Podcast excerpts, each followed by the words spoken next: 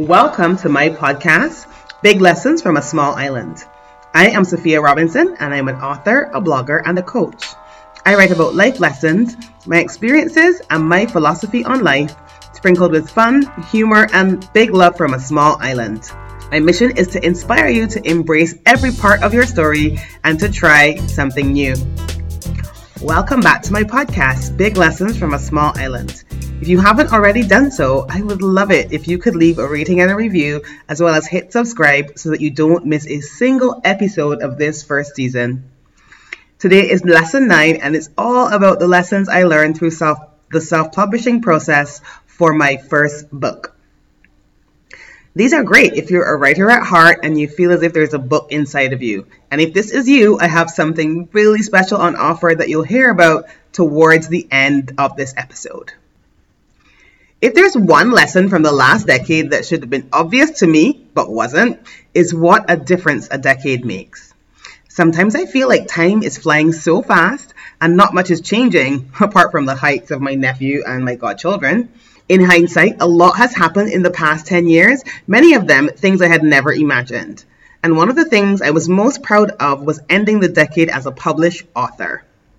Taking that journey taught me so many things about myself, some good, some bad, some ugly. And some of them definitely ranked as some of the lessons of the decade. So, to wrap up my lessons learned in the decade mini series, I'm going to shine a light on some of the lessons I learned through publishing my book. And lastly, which will be my next episode, from making writing a part of my daily life. I have written about some of the lessons when I wrote about finishing what I started, back in episode one, lesson one. So today I'm going to share some of the larger lessons I learned overall while I speak a bit about the journey. So many people have asked me this in various formats, and I want to talk about my personal experience today. Hopefully, you will hear something in this for yourself. I should say that prior to starting writing this book, I had never heard much about self publishing, and indeed, I had no idea what I was going to do when I had written the book. I just knew that I needed to start writing, and that brings me to lesson one. It starts with writing.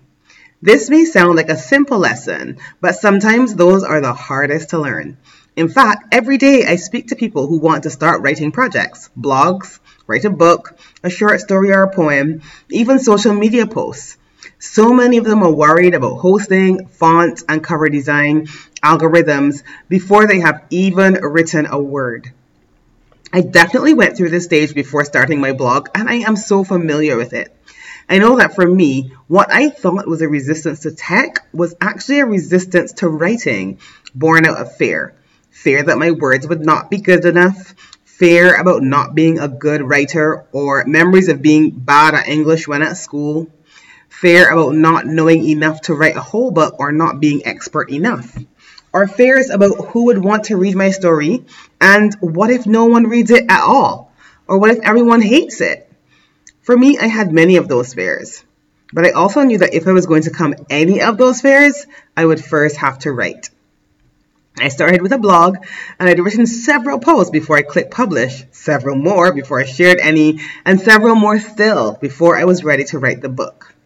And I spoke about that more when I talked about lowering the stakes. To me, however, the lesson was clear. I needed to start writing.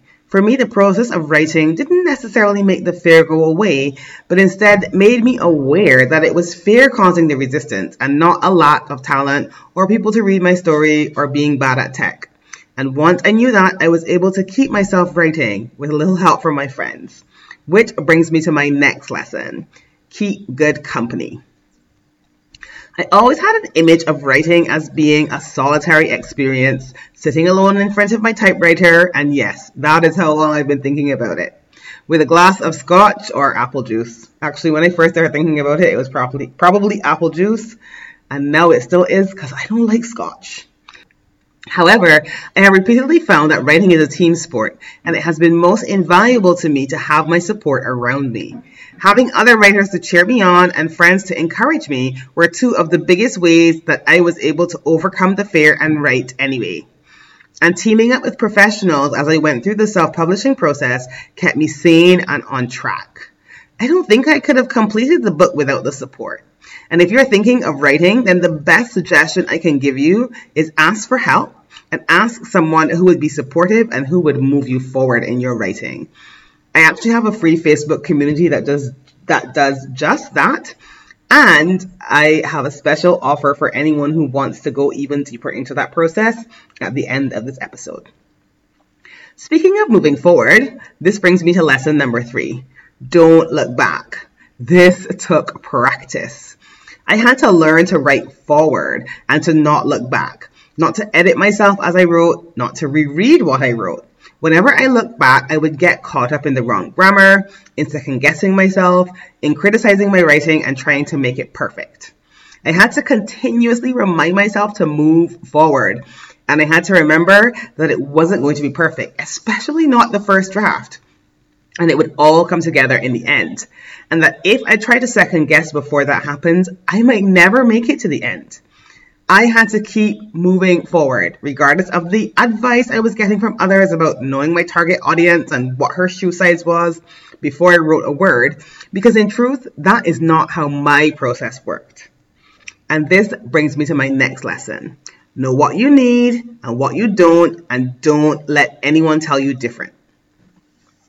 Different people have different ways of approaching a project like this. Some people need to know the ins and the outs of the project from start to finish in order to get anything done. And actually, I'm usually that person when I'm doing other things. But I learned that when I'm writing, I need to step forward into the dark without necessarily knowing the next step. As I moved through the self publishing process, I realized that knowing everything that needed to be done would have been too overwhelming for me. And I don't know if I would have been able to write while thinking about the trim size and the font and how big I wanted the margins. For me, this was a lesson in trusting what I knew I needed and sticking to my guns. There were so many people who told me that I shouldn't even start the book before I decided who was my audience, what my beyond the book plan was going to be. But for me, I just needed to write and to step into the dark and to trust that it would come together as it did and in ways that I could not even imagine. The truth is that if I had spent too much time overthinking, I would not have finished the book or experienced so much of the magic that occurred as I published and the right people showed up at the right time. Even though I'm not normally the trust and believe person, I found that this was exactly the strategy I needed to complete the project. It reminded me that as people, we need to take different approaches in different areas of our lives. It reminded me that there is no one way. And this brings me to my next lesson, which is number five. There is no wrong way to write a book. There's so much advice out there about writing and publishing a book, and most of the people who give it are absolutely right about how it worked for them. I had to learn that there was no wrong choice and it was about what was right for me. Many people I have spoken to have different processes, but this is a case where all roads can lead home if you let them. I had to learn to let go of what I thought it should be like and let the book be exactly what it wanted to be. And in doing so, I was eventually able to finish it. This brings me to my last lesson. I can do it. The biggest lesson I learned is that I can finish a book. And that was probably the most valuable lesson of all. It was the confidence I needed to ignore the voices that told me I couldn't do it and which still surface as I write. And that knowledge that I could finish a book if I did it my way was what I needed as I moved forward and finished a few books since then. Even though I have not gone through the process of self publishing again, I know that I can do that too, even if I don't quite want to do it again for the moment. Instead, I have had the pleasure of understanding my own process, and now I try to encourage other writers as they embark on their journeys. This is only half of the story. My final lesson, lesson number 10, will be also about lessons I learned through writing, but these were more about the writing itself and how what I learned as I made it a part of my daily life. In the meantime, I have stepped into a new decade feeling called to support others who are sharing their story as well as to write and share more widely, and I have been doing just that. And this actually brings me to my latest offering, which I have created for those of you who feel as if you have a book inside of you. So if you're a writer at heart and you feel if you have a book inside of you that you want to bring into the world, then you should definitely consider joining my Write Your Way live course. This is for you if you believe that there's a book inside of you that you want to bring into the world. If you want to increase your visibility through your writing, get more readers, and speak to your audience in a way that captures their attention, or if you want to write a book or a blog for your business, this is even for you if you want to write a novel or a memoir so that you can share your own personal stories. If you're worried that there's only one way to write and it isn't the way that feels good to you, and you are ready to get those projects out of your head and onto paper or obviously your laptop, phone, tablet, wherever, then I have just the thing for you. I'm going to be running my live course Write Your Way, and it's starting on April the 20th. This will be one month of writing, coaching, and community as you get those ideas out of your head and you begin to craft the stories that you have been dreaming about. Writing can feel like such a solitary experience. And as I mentioned, the factors that helped me the most to write those books and self publish was a community of other writers, coaching from an experienced author, and building a habit of writing my way. And now I want to offer that to you. Remember, there is no wrong way to write your story. Over the four weeks, there are going to be two one on one coaching and strategy sessions that we use to identify your writing style and map out a plan for your book or blog and a strategy for consistent writing. There will also be two 90 minute group coaching calls for teaching and support and a private Facebook community. And these things will also be coming out via email if you don't want to spend too much time on social media. And I will also read up to 10,000 words of your manuscript or four blog posts and give you some feedback, even up to a month after the course has finished. So if you're ready to put in the work, you could walk away with a strong writing habit, a partially or even completely written manuscript, depending on how fast you write and how long it is, and your blog posts, and you will also gain some deep connections with fellow writers.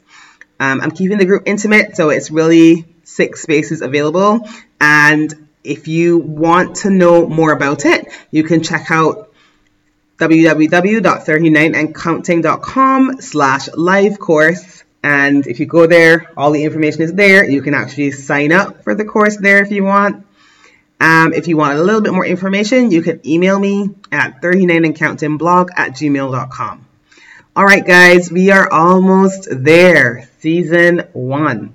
I hope you've been enjoying it so far, and I would love to hear from you as always. And check out that course if you want to start writing your way. And I send you big love from a small island.